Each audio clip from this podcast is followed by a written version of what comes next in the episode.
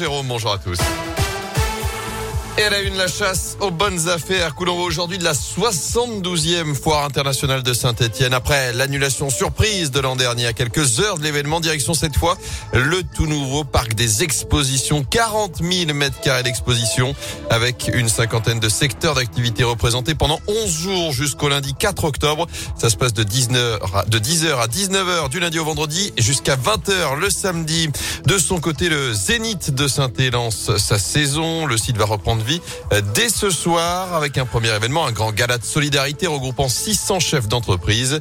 Un premier rendez-vous qui lancera les festivités au Zénith de saint Après 18 mois de crise, de crise sanitaire, le lac des Cygnes prendra le relais dans une semaine. Puis Christophe Maé viendra également chanter le 16 octobre. Bref, le retour à une vie culturelle un peu plus normale. Jean-Claude Camus est l'ex-producteur de Johnny Hallyday. Il est aussi le copropriétaire du Zénith de saint c'est la fête aujourd'hui, c'est la fête de pouvoir enfin annoncer la réouverture. On attendait ça depuis un an et demi et j'avoue que par moments on arrivait même à ne, plus y croire avec les nouvelles toujours contradictoires qui arrivaient de tous les côtés. Mais là, ça y est, ça ouvre. On a une belle programmation. J'allais presque dire en 2022, on a trop de programmation parce que beaucoup de choses ont été reportées. On a déjà de la programmation en 2024, c'est du, du jamais vu, euh, mais euh, on fera au mieux pour que tout se passe bien et on espère que le public va bien nous suivre. Et cette saison, on pourrait notamment retrouver Jean-Louis Aubert en novembre, Florent Pagny, Dadjou ou encore Vianney en décembre, Gad Elmaleh, Muriel Robin en février, enfin Inès Rey, Kenji Girac ou encore Grand Corps Malade seront là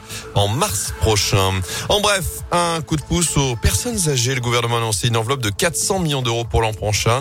La moitié de la somme concernera les interventions à domicile annoncées hier du Premier ministre Jean Castex. La chasse aux faux passes sanitaires s'amplifie depuis la rentrée. Près de 350 procédures ont été engagées.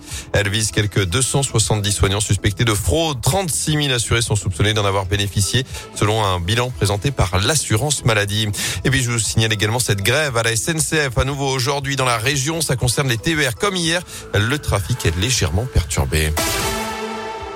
En foot, il n'y aura pas de supporters lyonnais dans le chaudron la semaine prochaine. La préfecture de la Loire a décidé d'interdire leur déplacement pour le derby à Geoffroy Guichard dimanche 3 octobre en cause le risque de débordement et de troubles à l'ordre public. Les premières sanctions justement après les violences entre Angers et Marseille. Avant-hier, des supporters des deux clubs se sont battus à l'issue de la rencontre. Des fans marseillais ont d'ailleurs quitté leur parcage pour aller en découdre. Résultat, la commission de discipline de la Ligue a décidé hier de fermer une tribune du stade d'Angers à titre conservatoire, tout comme le parcage visiteur pour les prochains déplacement de l'OM. Enfin, côté terrain, c'est la huitième journée de Ligue 1 ce week-end. Les Verts en grande difficulté reçoivent Nice demain après-midi. Coup d'envoi 17h à Geoffroy Guichard. Ça va bien se passer. Je vous annonce la victoire. Exactement. Je suis d'accord avec vous. Vous allez voir lundi, on dira que j'avais totalement raison. Tout à fait. Et si j'ai tort, on fera comme si je n'avais absolument rien dit.